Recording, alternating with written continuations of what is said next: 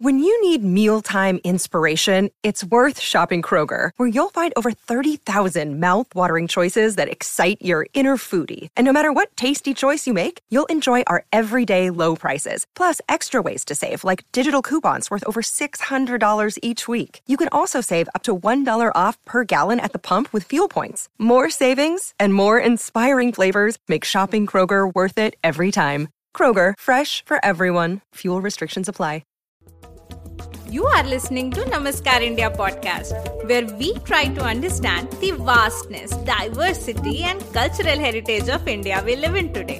One story and one conversation at a time. Episode 2 Rise of Civilization क्या आपने कभी सोचा है इंडिया का नाम भारत क्यों पड़ा या इंडिया क्यों पड़ा या फिर हिंदुस्तान क्यों पड़ा और यहाँ की सबसे पहली सिविलाइजेशन कौन सी थी? Hello and welcome to Namaskar India और मैं हूँ आपकी होस्ट आराधना। जो टर्म भारत है, वो मोस्टली भारतवर्ष शब्द से आती है, जिसका रिलेशनशिप इक्ष्वाकु या सूर्यवंश के चक्रवर्तीन राजा भरत से है। बाय द वे भरत के पिता राजा ऋषभ देव थे, जो कि जैनिज्म के पहले तीर्थंकर हैं। Based on Jain mythology. On the contrary, based on Hindu mythology, बहुत लोगों का मानना ये भी है कि एक्चुअली भारतवर्ष एक चंद्रवंशी चक्रवर्ती राजा भरत की वजह से पड़ा जो कि राजा दुष्यंत और शकुंतला के पुत्र थे इनका ज़िक्र महाभारत में होता है बिकॉज़ ये पांडवों और कौरवों के एंसेस्टर थे तो इंडस वैली का संस्कृत में नाम सिंधु घाटी है। एंड जब एंशियन ग्रीक्स यहाँ आए तो सिंधु प्रोनाउंस करने में उनको डिफिकल्टी हुई। तो उन्होंने इस जगह को इंडोस कहा, जिसे इंडिया नाम का जन्म हुआ। और जब मुगल्स यहाँ आए तो उन्होंने सिंधु घाटी के पर्शियन ट्रांसलेशन जो कि हिंदू है, उससे डिराइव करके यहाँ का नाम हिंदुस्तान रखा। है ना कमाल की बात? हिस्ट्री के डिफरेंट इवेंट्स ने हमारा अलग अलग समय में अलग अलग नामकरण किया है। क्लियरली इंडस वैली का अपनी स्टोरी में बहुत इंपॉर्टेंट रोल है। एरिया वाइज रफली we are talking about what is modern day Pakistan and north west India तो चलिए, अपनी स्टोरी को 2800 बीसी के आगे बढ़ाते हैं। यानी कि इंडस वैली सिविलाइजेशन के बारे में और जानते हैं। अभी तक हम उतना ही एग्रीकल्चर कर रहे थे, जितने की ज़रूरत थी। और इसके अलावा हम नदी के आसपास वाली ज़मीन तक ही सीमित थे। या रेनी सीज़न के भरोसे अपनी ज़मीन को सींच रहे थे। इस समय के दौरान एक यूरेक का मूवमेंट आया होगा एंड हमने कनाल्स की डिस्कवरी कर ली, जिससे हमने नदियों या तालाबों के पानी को अपनी खेतों की तरफ़ चैनल करना सीख लिया। वैसे खुद खेत जोतना वाकई में बहुत डिफ़िकल्ट काम है। गिवन ह्यूमन बॉडी में लिमिटेड एनर्जी ही होती है।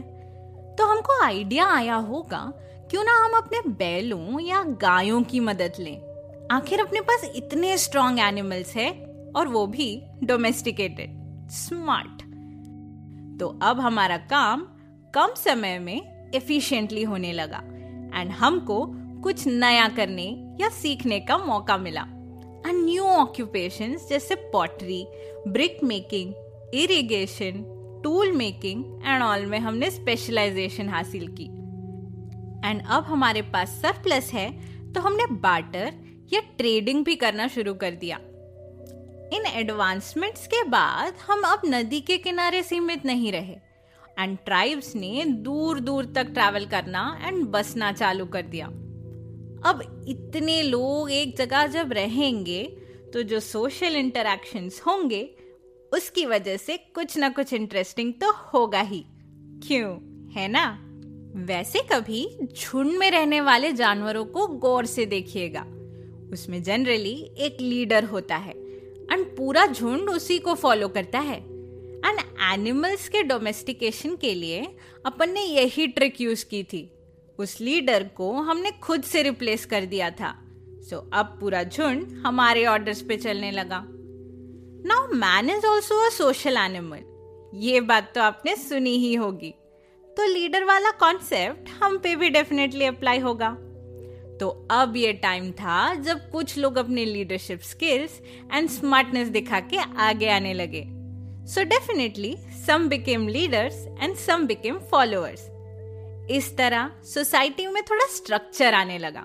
एंड देन यहीं से लॉ एंड ऑर्डर को एस्टेब्लिश करने के लिए concept of king priests ministers army and centralised administration came into being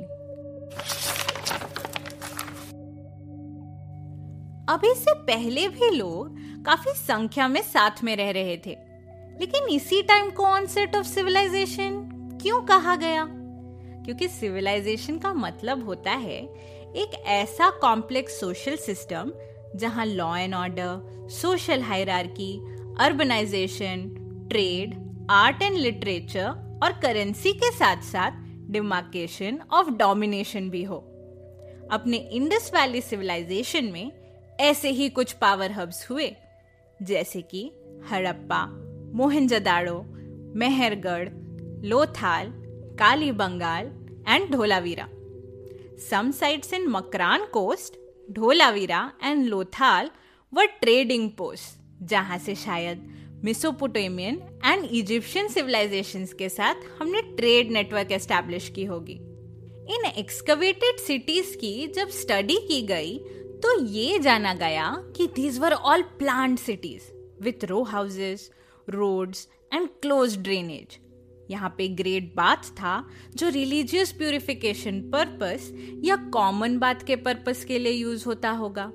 assembly halls granaries brick बनाने वाली भट्टियाँ वेल्स ग्रेव्स डॉकयार्ड्स भी यहाँ पे मिले।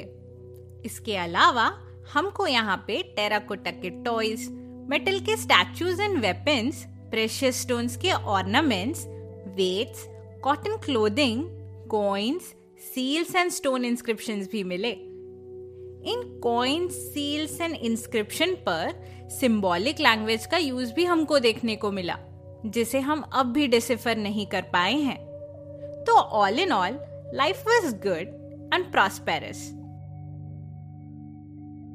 इस दौरान अगर रिलीजन की बात की जाए तो मदर गॉडेस यानी फीमेल फिगर की पूजा का कॉन्सेप्ट देखने को मिलेगा। आई थिंक ये उनका तरीका था नेचर को सिंबलाइज करने का। Given nature supports all life on earth they associated it with who are capable of giving birth and sustaining life idea of spirits rebirth and reincarnation का कॉन्सेप्ट भी society में प्रेवलेंट था। I I mean mean, जब आप agriculture कर रहे हो seed से क्रॉप का सीज़न आफ्टर सीज़न रीबर्थ तो देख ही रहे हो। सिमिलरली सनराइज एंड सनसेट को भी हम इस तरह कंसेप्चुलाइज कर सकते हैं। तो रिलीजन आखिर क्या था? दुनिया के बारे में हमारी जो समझ थी, ये सिर्फ़ उसका प्रोजेक्शन था। इस बारे में ज़रूर सोचिएगा। ओके तो हम ऐसे वैसे नहीं रह रहे थे। बल्कि कायदे से सोफिस्टिकेशन के साथ रह रहे थे।